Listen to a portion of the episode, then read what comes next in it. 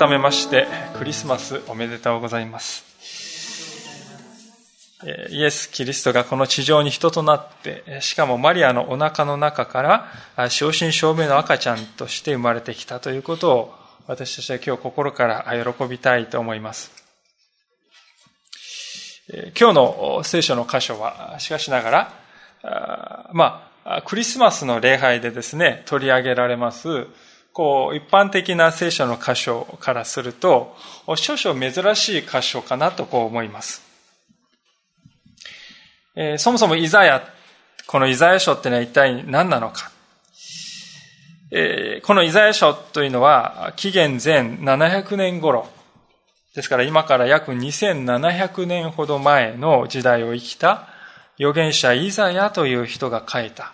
とても古い書物であります。イザヤは、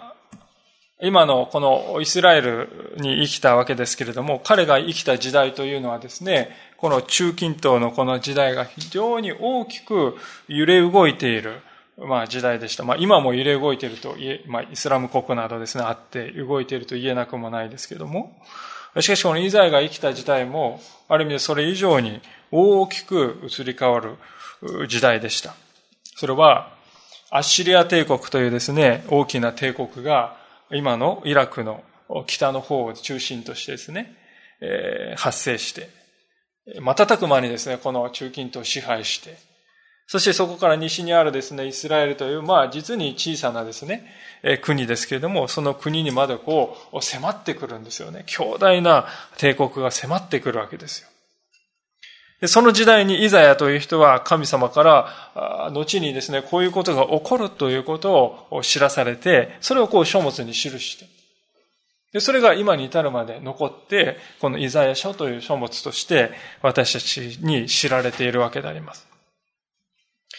では、今日のですね、このイザヤが残している予言の一部の箇所、わずか4節しかない、まあ、行数にして15行ぐらいのですね、少ない箇所ですけれども、一体この箇所はなぜクリスマスに関係があるのかということです。実は、この箇所には、クリスマスに起こったことが、一体私たちにとってどういう意味があるのかということが書かれているわけです。今日はご一緒にこの聖書の箇所からそのことをぜひ心に留めて参りたいとこう願っておりますが、もう一度7節と8節を読ませていただきます。良い知らせを伝える者の足は、山々の上にあってなんと美しいことよ。平和を告げ知らせ、幸いな良い知らせを伝え、救いを告げ知らせ、あなたの神が王となると、死をに言う者の足は、聞け。あなたの見張り人たちが声を張り上げ、共に喜び歌っている。彼らは、主がシオンに変えられるのを目の当たりに見るからだ。今、お読みした箇所には、一つのこの絵があると思います。場所はシオンとこう書かれています。このシオンというのは、エルサレムの別名でありますね。で、この、ですから、エルサレムの城壁がですね、街を囲む城壁があって、まあ、昔の古代都市ってのはみんな城壁で囲まれて守っていたわけですけども、その城壁の上にですね、万兵たちがですね、立っているわけです。そして、こう、辺りを見回しているんですよね。で、その人たちがですね、こう、ずっと見ていると遠くのですね、山々に、まあ、エルサレムっていうのはですね、標高800メートルもある、非常に高い山々、山岳地帯にある町なんですね。ですから、その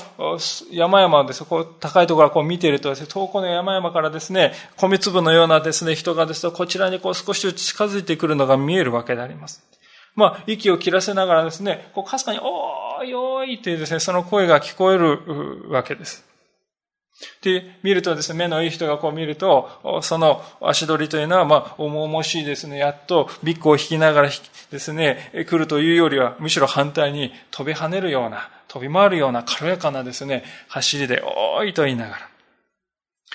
そして、やっとですね、はっきりと声が聞こえるぐらいの距離まで来ると、一体そのですね、こちらに走ってきている兵士が一体何を伝えたかったかわかる。それは、勝った勝利したその知らせだったわけですよね。で、その知らせをですね、えー、聞くや否や、城壁の上に立っているですね、見張り番たちは、そうやったって言ってですね、手を取り合って、肩をですね、抱き上がってですね、抱き合ってですね、涙を流しながら喜びの歌を歌うんだという、そういうですね、絵です。長く、辛く、苦しかった戦いに、ようやく終止符が打たれた。ついに平和が来るんだ。で、さらに嬉しいことはですよ。そのような大勝利をもたらしてくださった王様が、この町にですね、凱旋してくるという知らせをですね、その兵士は、王様が来るぞ！って、そうか！って言ってですね、やった！と言ってですね、えー、喜ぶ。で、派説で、書かれているのはまさにそのようにしてですね、実際に王様がですね、来てですね、街にこう入ってくるのをですね、城壁の上に立っている人たちを見下ろしながら、あるいは人々はですね、下からですね、見ながら、本当にですね、喜び、共に喜び、歌っているっていうんですよね。でそういうですね、知らせを最初にもたらしてくれた。そんなに喜びが大きい。あまりにもそれが大きいので、最初に山々を越えてですね、かけてくるあのタッタッタッタッとですね、おいとですよ、その足音ですよね。その伝令の兵士の足音はなんと美しいことかと言ってですね、簡単の声を上げているという、そういう話であります。それが、この箇所にある絵なんですね。しかし、七節を見るとですね、ちょっとこう、奇妙な表現があることにお気づきでしょうか。それは今日のですね、先ほど司会者の方に題をですね、今日のメッセージの題を、あなたの神が王となるとこうさせていただきました。ご紹介いただいたわけですけれども、その言葉は7節のですね、後ろの方にあるんですね。その兵士がですね、言っている言葉なんです。あなたの神が王となるって言いながらですね、こう言ってくるわけですよ。王となるって言うんですから。それ以前にはですね、この王様がいなかった。そういうふうに感じる。そういう言い方ですね。じゃあ王様が、ある人がですね、王様になったのか。そういう話だったらわかるんです。人が王様になったという話だったらもうよくわかるんですね。今まで王様いなかったから王様を立てよう。それで王様になったって言うんだったらわかるんです。しかし、ここでその伝令が言ってる言葉、あなたの神が王となるって言うんですよね。一体これはどういう意味なのか。神が王となるという言葉。私たちのこの日本の国では、神という言葉結構ですね、よく使っています。例えば、野球の神様とかですね。あるいはまた経営の神様というような感じですね。非常にこう、人一倍優れた人を神様とですね、称することがあるわけですが、しかし聖書が語っている神様というのはもちろんそういう意味の神様ではございません。聖書が言っている神様というのはどういうお方かというと、天地万物をお作りになった方だとこう言っていますね。聖書のこの一番ですね、聖書をもし買われた方、一番1ページ目のですね、まあ1ページ目は目次じゃありませんかとおっしゃる方いるかもしれませんけど、しかし本文の1ページ目をめくるとですね、そこに何と書かれているかというと、はじめに神が天と地を創造したとこう書いてあるんですよ。これは何を見せているかというと、聖書は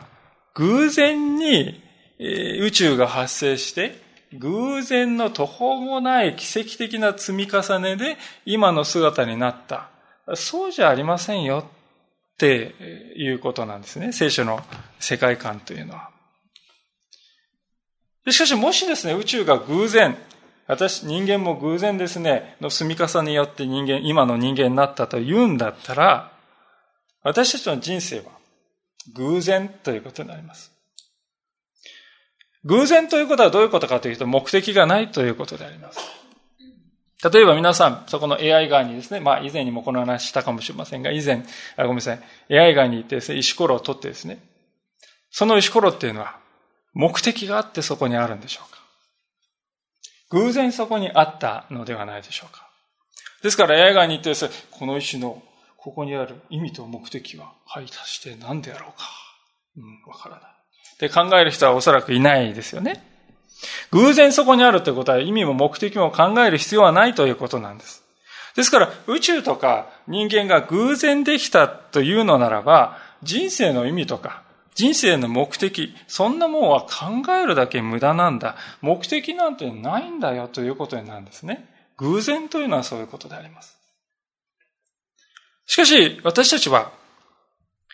私たちの住んでいるこの地球というものが絶妙に、えー、なバランスを持って保たれていて、美しい姿を持っていて、まあ、この間ですね、人工衛星ひまわりという新しい世界で初めて、気象衛星としては初めてカラー映像をですね、こう撮ったっていう写真を私は見ましたけども、本当に美しい姿だったわけです。ですから私たちはこのですね、作られたものを見て美しいなとこう感じる心を持っているんです。そういう私たちは現に存在しているんです。でそれはですね、そういう心を持つ存在として私たちは作られている。そして私たちを包むこの宇宙を生み出したお方が確かにいるんだということを明らかにしているのではないでしょうか。ですから神様という方は確かにいるんだということです。私たちが今存在し、宇宙が存在している、それは誰から見ても確かであります。それは救い主である神様がいることの証拠ではないでしょうか。で当然ですね、宇宙を作るような神様で、それほど力がある神様は目に見えないお方であろうとこう思いますよね。そもそも私たちはですね、えー、月の裏側に行って月の裏側を見たことがある人っていうのはいないですね。表側は見えるんですけど、月っていうのは常に表だけ私の方、私たちの地球に向いてますから、裏側っていうのは人工衛星がこう行かないとですね、アポロ飛行船が行って初めて地球、月の裏側が見えたんですよ。人類初めて見えましたね。私たちのから一番近い星のですね、裏側でさえ私たちは見たことがない。であるのなら宇宙全体をお作りになった神様をですね、見た。いや、神様ってのはそういう目に見えるお方なんだ。そのはずがあるだろうか。ということですね。本当の神様というのは、私たちのこの限られた目を超えたお方であるというわけですね。で、じゃあそう考えるとですね、ますますこのあなたの神が王となるというこの言い方はわけがわかんなくなります。王様というのは皆さん目に見える存在でありますね。例えば、プロサッカー選手のですね、三浦和義さんという方がいますね。この方47歳で、世界最高齢のですね、プロサッカー選手として、まあ、この間イギリスの放送局からインタビューを受けたっていう記事を見ましたけれども、まあ、私の幼い頃サッカーやっててですね、アイドルですよね、カズっていうですね。彼のニックネームはキングカズっていうですね、名前なんですね。キングっていうのは王様ですよ。憧れの存在ではありますよ。確かに。で、数はですね、確かに、しかし手で触れることができるし、お話しすることができるし、サインくださいと言えば書いてくれますね。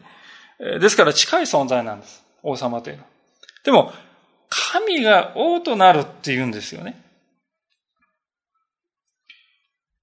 しかもですね、た、ただですね、神が王となってそれを見たっていうんだっけただ見たっていうんじゃなくて、8節には、目の当たりに見たって書いてあるんです。あえて書いてある。天地をお作りになった神様が王様としてエルサレムに凱旋してくる日が来るってイザヤはですね、予言して語ったんです。そんなことあるんだろうか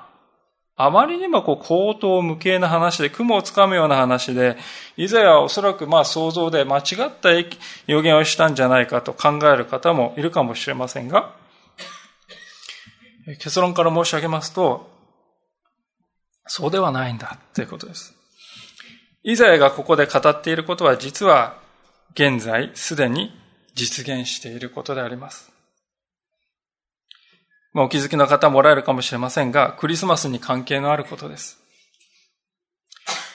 そうです。イエス・キリストが誕生されるということ。これこそ神が王として、私たちの目に見える存在として来る。その予言が実現したことだったわけですね。イエス・キリストの生涯はですね、その生まれからして異例ずくめでありました。お母さんのマリアという人は、その時まだですね、17歳から18歳ぐらいであったとこう言われております。まあ今で考えると、え？っていうぐらい若いですけれども、2000年前のですね、状況を考えると、まあ平均寿命も、寿命も大幅に低い、その時代を考えると、これは別に異常なことではない、普通のことでした。普通の結婚年齢ですね。で、マリアさんには、この婚約中の男性のヨセフという人がいました。で、ところがある日ですね、天使がマリアに現れて、彼女が妊娠しているのだとこう告げるわけですね。で、しかもその妊娠しているその赤ちゃんと、お腹の赤ちゃんというのは神の霊によるもので、生まれてくるものは聖なるものと呼ばれる。まあ、特にインマヌエルという称号をですね、受けると。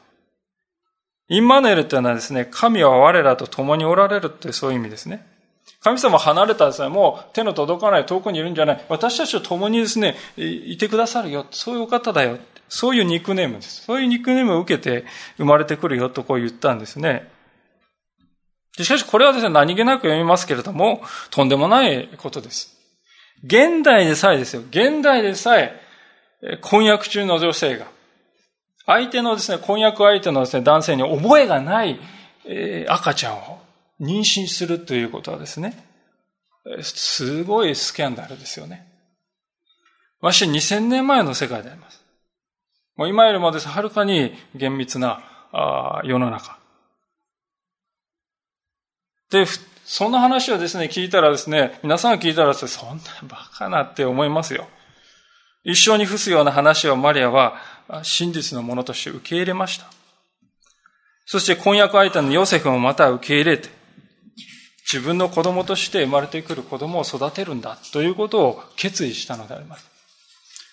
で、それはしかし何を意味するかというと、生まれてくる子供は死生児であるということですよね。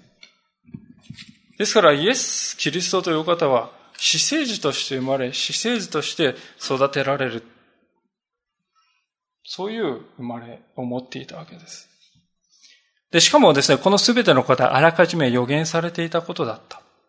わけですね。処女が身ごもるようになる。その生まれる町はベツレヘムである。生まれてすぐ時の王様のヘロデに狙われてエジプトに脱出しなければならなくなる。で、ようやくその、迫害が終わって帰ることができた後、イエス・キリストが、イエス様が育ったのはナザレというガリラヤの町であった。まあ、このこともですね、予言されている。まるでですね、こう、一筆書きでこう、なぞ、なぞっていくかのように、イエス・キリストの歩んだ生涯は予言を成就していくものだったんですね。で、そのことの中に私たちは、この方がただならぬお方であるということを知るのであります。で、イエス様の生涯においてですね、生涯の最大のですね、ハイライトはどういう時だったか。それは、イエス・キリストが十字架にかけられる6日前の日曜日に起こったある出来事だったと思いますね。それがですね、ぜひ聖書の中で、一箇所開いていただきたいのですけれども、新約聖書の一番初めにマタイの福音書というところがございますが、えー、後ろの方になりますけれども、新約聖書のですね、マタイの福音書の21章というところをちょっと開けて、開けられる方はぜひ開けていただきたいのですけれども、教会の貸し出しの聖書では37ページか8ページですね。聖書では前半にもですね、ページ数がありまして、旧約聖書のページ数と新約聖書のページ数が違っていますけども、後ろの方の新約聖書のページ数で20、マタイの、マタイという人が書いた福音書21章というところに、こう書いこういう記事が出てくるんですね。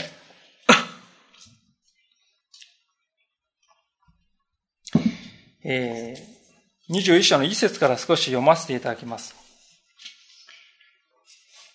もし、あの、お分けになれない方はそのままお聞きくだされば幸いです。それから彼らはエルサレムに近づき、オリーブ山のふもとのベテパゲまで来た。その時イエスは、弟子を二人使いに出して言われた。向こうの村へ行きなさい。そうするとすぐにロバが繋がれていて、一緒にロバの子がいるのに気がつくでしょう。それをほどいて私のところに連れてきなさい。もし誰かが何か言ったら、主がお入り用なのですと言いなさい。そうすれば、すぐに渡してくれます。これは、預言者を通して言われたことが成就するために起こったのである。シオンの娘に伝えなさい。見よ。あなたの王があなたのところに来られる。柔和で、ロバの背に乗って、それも荷物を運ぶロバの子に乗って。そこで弟子たちは言ってイエスは命じられた通りにした。そして、ロバとロバのことを連れてきて、自分たちの上着をその上にかけた。イエスはそれに乗られた。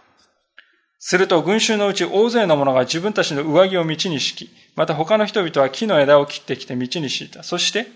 群衆はイエスの前を行く者も後に従う者もこう言って叫んでいた。ダビデの子にホサナ。祝福あれ。主の皆によって来られる方に。ホサナ。糸高きところに。今、読ませていただいた箇所は、イエス・キリストが十字架につけられる6日前にエルサレムにですね、入ってきた時の光景ですけれども、皆さんこれを読んで、あれとこう思われたと思うんですよね。今読んだ箇所に書かれている光景は、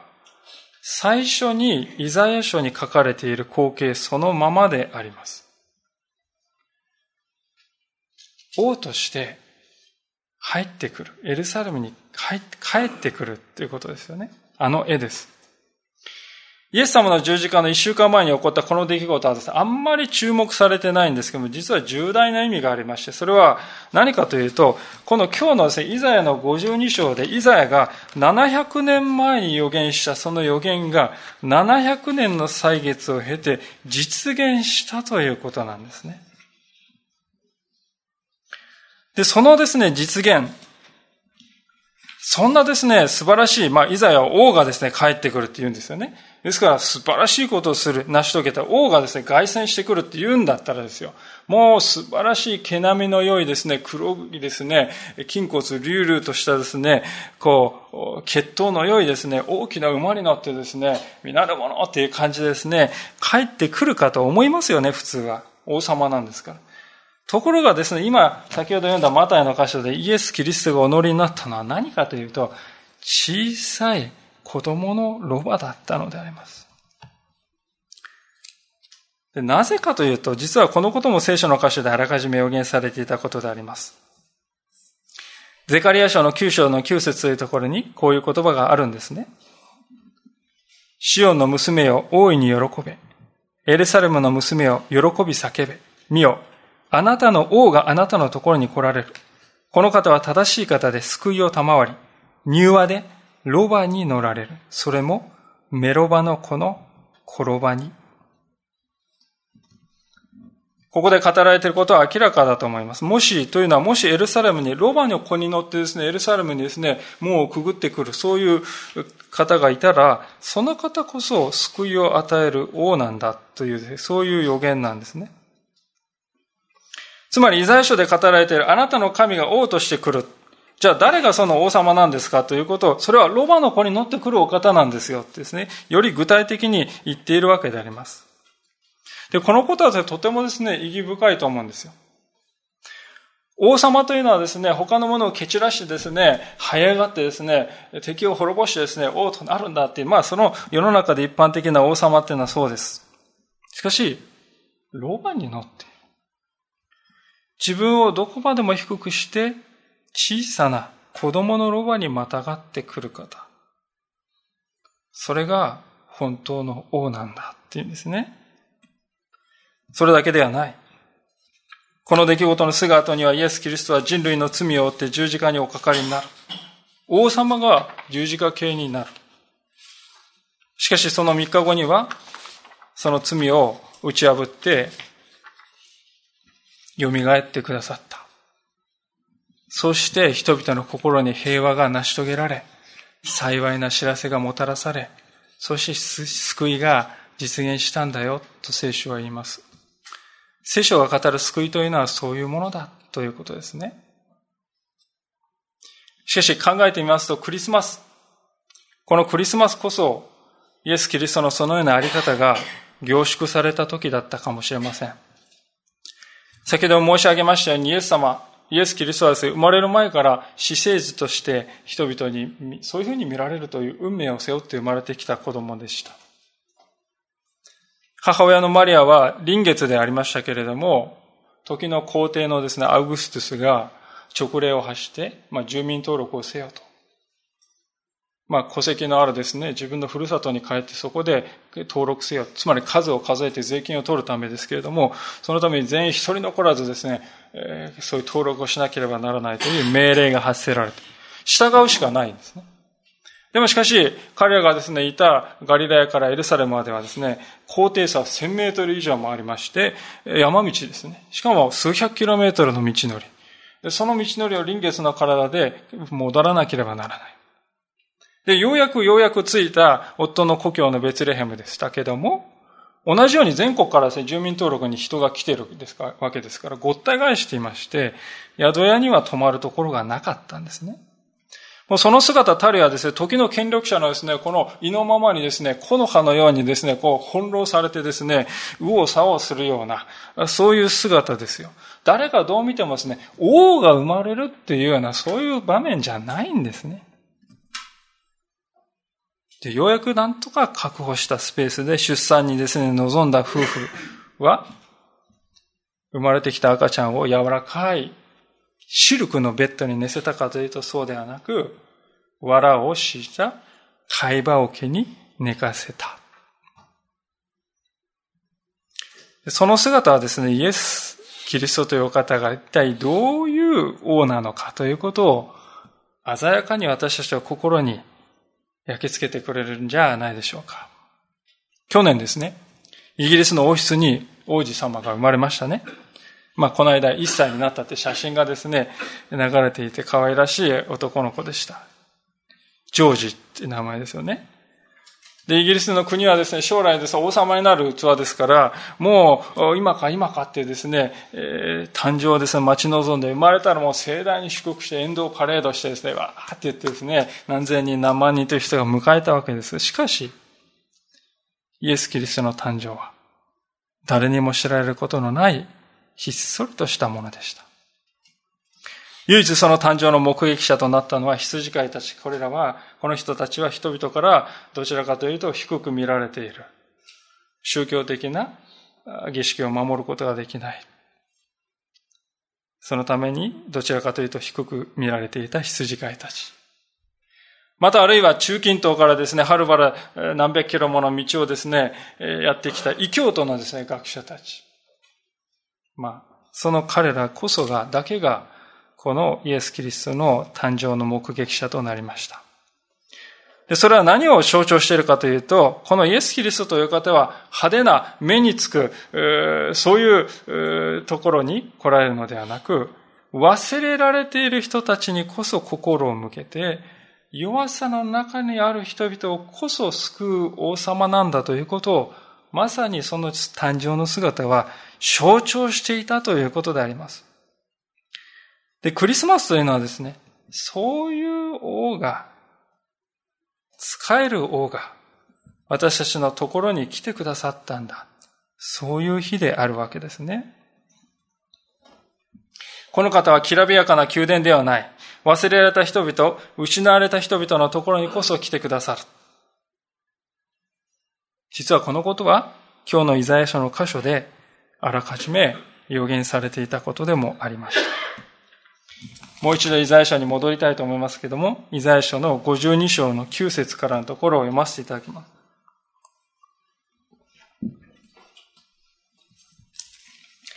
エルサレムの廃墟よ、共に大声を上げて喜び歌え、主がその民を慰め、エルサレムをあがなわれたから、主はすべての国々の目の前に聖なる身腕を表した。地の果て果ても皆、私たちの神の救いを見る。いざやここでエルサレムの廃墟よとですね、廃墟に向かってですね、呼びかけてるんです。面白い言い方ですね。あたかも目の前にですね、エルサレムがもうボロボロになって破壊されて瓦礫の山になってしまった、そんなですね、の光景があるかのような、そんな言い方なんですけれども、イザヤがこのですね、エルサレムの廃墟よって言った時はですね、まだエルサレムの廃墟になんか全然なっていません。150年の後にはですね、破壊されるわけですけど、まだまだ先の話ですね。で、しかし、しかもです、先ほど言いました、この予言がそのまま成就したイエス・キリストがですね、700年のうちに、エルサレムにロバの子に乗っていく。その時エルサレムはどうだったかというと、廃墟でも何でもなく、エルサレムの中心には巨大な神殿が、美しい神殿が建っていたんですよね。でも、イザヤはエルサレムの廃墟よって言うんですよ。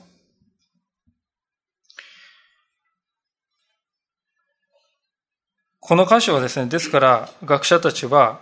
実際のエルサレムのことを言っているんではない、目に見えない事柄、つまり私たちの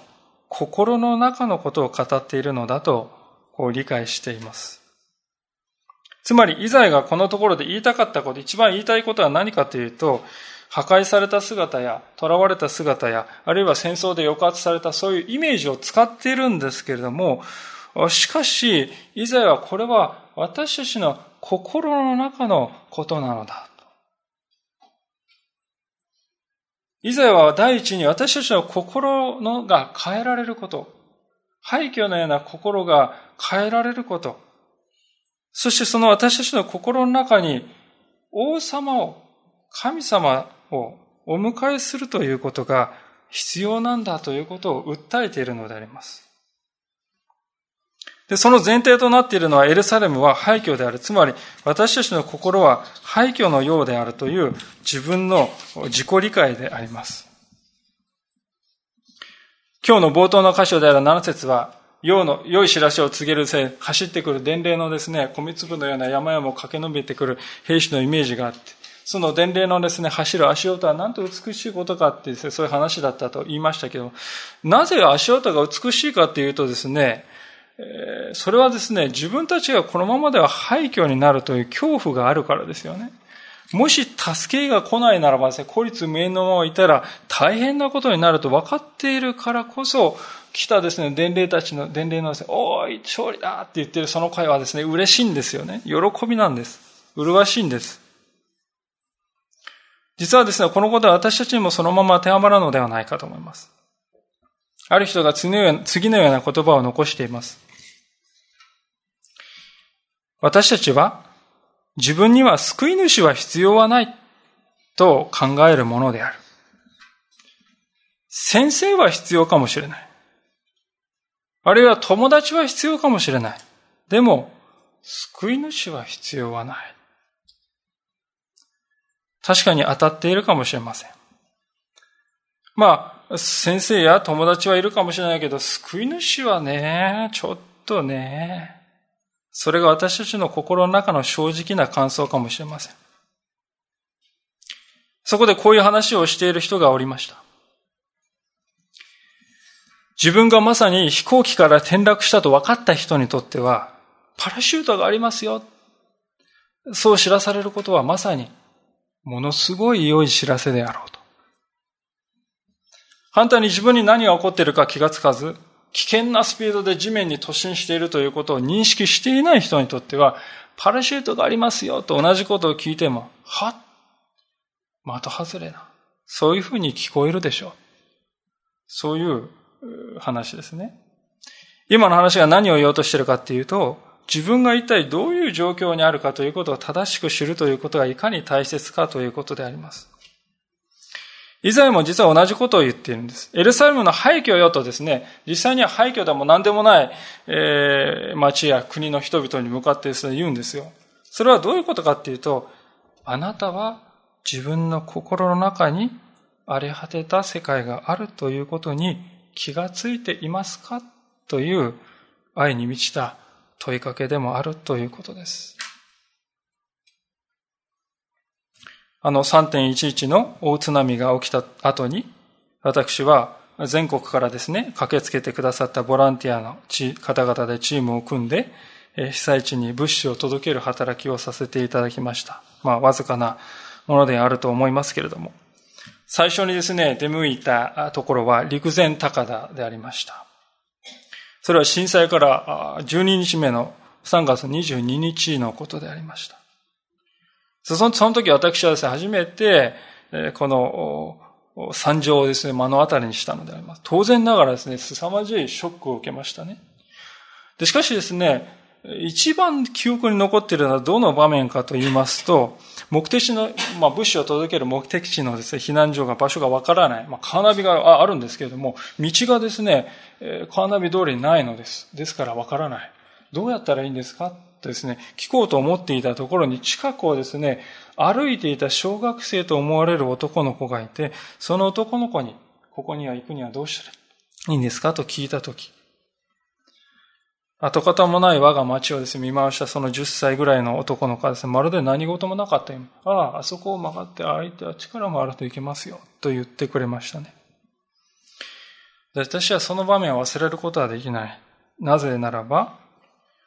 自分がですね、生まれ育った町がそのように壊滅している姿を目の当たりにした子供がどんなに深い傷を負って生涯生きなければならないかということを、まあ、自分がそうだったらどう思うかと考えたらですね、もう想像を絶する思いに押しつぶされそうになりました。今でもあの場面をですね、思い起こすと息が苦しくなってくる、きます。それから私は実際2ヶ月ほどですね、毎日のように、いろいろな石巻や、名取や、また、気仙沼や様々なところに支援活動に向かっていましたけれども、その活動で一一区切りつけて少し休んだ時にはですね、もう本当に心身に非常な疲れを感じました。まあ今でも石巻にですね、毎月一度支援活動に行っていますが、その時のですね、光景がフラッシュバックしてきて、動機がする時もあります。で、そういう時はできるだけその時の映像を振り払うようにしているわけですが、皆さんもあるいは同じような経験をしておられるかもしれません。で、なぜ今この話をしたかと言いますと、私たちにとって荒れ果てた世界を直視するということは、それほどに困難だからであります。自分の家がそうなったわけではない。他の人がですね、受けている痛みをですね、目の当たりにする。その時でさえ、その荒れ果てた中にですね、いる、その他の人のですね、痛みを見る時でさえ、こんなにも心がですね、痛むんであるなら、まして、自分の心の中にある荒れ果てた世界を本気で見つめようとしたら、どんなにか痛みを受けるだろうか。そう考えてですね、私たちは意識的に自分の心の中にある闇というものを見つめないようにしているのではないでしょうか。表向きどんなに素晴らしい歩みをしているように見える人であっても、実は全ての人の心の中には見つめたくない廃墟というものが確かにあるのではないか。そう思うのです。それは教会に行っている、行っていないにかかわらず、人間であるということは、そのような心の中の廃墟を持っているということではないかと思うんですね。ある人が次のようなことわざを残しております。もし教会の中に人間がいなければ、教会は素晴らしい場所になるであろう。こういうですね、ことわざを語った人がいます。もし教会の中に人間がいなければ、教会は素晴らしい場所になるであろうにとこう言ったというんですよね。牧師としてはですね、これは非常にこう、苦笑いしてしまう言葉であります。教会の中に人が一人もいなければ、教会は素晴らしい場所に違いないとですね、こう言われて、うん、まあ。でも自分自身は我が身を振り返って、ああ、確かに当たっている部分もあると。人が集まるというところには必ず何かが起こります。もしこの地上から一切の争い事や貧困や戦いがなくなる、えー、ね、それがですね、あるとすればです。それはどういう時かっていうと、地上から人が一人もいなくなった時には、それはなくなるでしょうね。人々が存在するということは、そこに争いや痛みがあるということです。生まれるということです。それはなぜかといえば、それは私たちのうちに罪というものが確かに存在しているわけですね。意識していようといまいと私たちの中には確かにそのような争いや痛みをもたらすものがあるんです。誰の中にもあるんです。で、私たちは自分の力でそれを取り除くということはできなかった。多くの知恵者たちが何千年にもわたって知恵を絞って、いかにして、どんなにかして世の中を良くしようと言って、良くなってきた部分ももちろんありますが、しかし依然としてこの地上から悲劇はなくならない。忘れられている人々がおり、格差はあり、また愛が冷め。聖書は人間というものは言うならば、この罪というものに隷属させられているんだ。イザヤが廃墟と呼んでいるものはそういうものなんだということなんです。しかし、もしですね、先ほどの良い知らせの話をしたように、もし、ああ、廃墟がある。そういうふうに気づいた人はですね、その廃墟に王様が来てくれるんだってって思ったらですね、それは本当に喜びでしょうね。まあ、天皇陛下が被災地のですね、避難所を巡ってえ、慰問をしてくださった時に、本当に多くの人が涙を流し喜んでいましたね。まあ、天皇陛下と神様と比べることはできないにしてもですね、本当にこの荒れ果てたところに慰める方が来てくれるということは、本当に喜びであり、慰めなと思うんですよね。まして神様が、私の心の中のこの荒れ果てたところに来てくださるんですって。それは、なんと大きな慰めだろうかと思うんですね。9節にこう書かれております。エルサレムの廃墟よ。共に大声を上げて喜び歌え。主がその民を慰め、エルサレムをあがなわれたから。廃墟よとこう呼びかけているんですけれども、しかし同時にイザヤは大声で喜び歌えと言うんです。なぜかというと、それは神が、主が慰めてくださるからって言うんです。神様が廃墟となったエルサレムをあがなってく、あがなってくださって、これは簡単に言えば回復してくださるということですよ。先ほどですね、罪というものがあるんだ、あるんではないかと話をしました。しかし、イエス・キリストが十字架によって罪の力を打ち破って、私たちの心の廃墟に勝利をしたとして凱旋してきてくださる。だから、良い知らせなんだって言うんですね。私たちは自分の力で自分自身を作り変えるということはできるようでできません。確かに、努力すれば生活習慣を変えるということはできるでしょう。仕事や人生の目標を立て、それを実行していくということもできるでしょう。しかしその一方で、私たちの心の中の荒れ果てた世界を自分自身で回復させるということは、自分自身では決して成し得ない働きです。私たちは自分で自分をいくら慰めようとしても、それは慰めにはならない。廃墟の中にいる人々は、外からの助けを必要としているのであります。ちょうどあの3.11の時に被災された方々が、私たちの、あるいは外部からの助けを必要として待ち望んでいたように、私たちは、ここの、この心の中の廃墟に立って、慰められる必要があるのです。外から助けられる必要があるのです。外から救っていただく、救われる必要があるのです。もし私たちが自分には確かに必要があると気づいたならば、イエス様は私たちのところに来てくださる。あのクリスマスに誰の目にも止まらない場所で、会話桶に生まれてくださった。そのように、私たちの心の中にも確かに来てくださる。必要なことはただ、私たちが心を開いて、私の心の中には廃墟のような荒れ果てた世界があります。このところに来て宿ってください。ここはあなたの宿としてください。そのように祈るだけですね。キリスト教の救いを表すとこう言われている有名な言葉に、神は自ら助くる者を助く。そういう言葉があります。神は自ら自らを助くる者を助くと。神は自分自身を助けようと頑張る者をですね、助ける。神様もそれはですね、あたかも神様も頑張るけれども、あなた方も自分のやるべきことをやり、ちゃんとやりなさいよ。そうすれば救ってあげますよと、そういうふうに聞こえるんですけれども、しかし、実はですね、これは聖書の語っていることとは正反対であろうと思います。聖書が語っているメッセージはですね、どういうものかと言いますと、神は自らを助け得ないものを助く。神は自らを助け得ないものを助く。助ける。私たちは自分をより頼み、自分で自分を助けよう、自分で自分を救助しようということから解放されて、いや、私には私を助ける、自分を助くことはできない。握りしめていたその手をですね、離して、え開くなら、その時私たちは、私たちの神の救いを確かに見ると、聖書は約束しています。実は、十節はですね、最後にですね、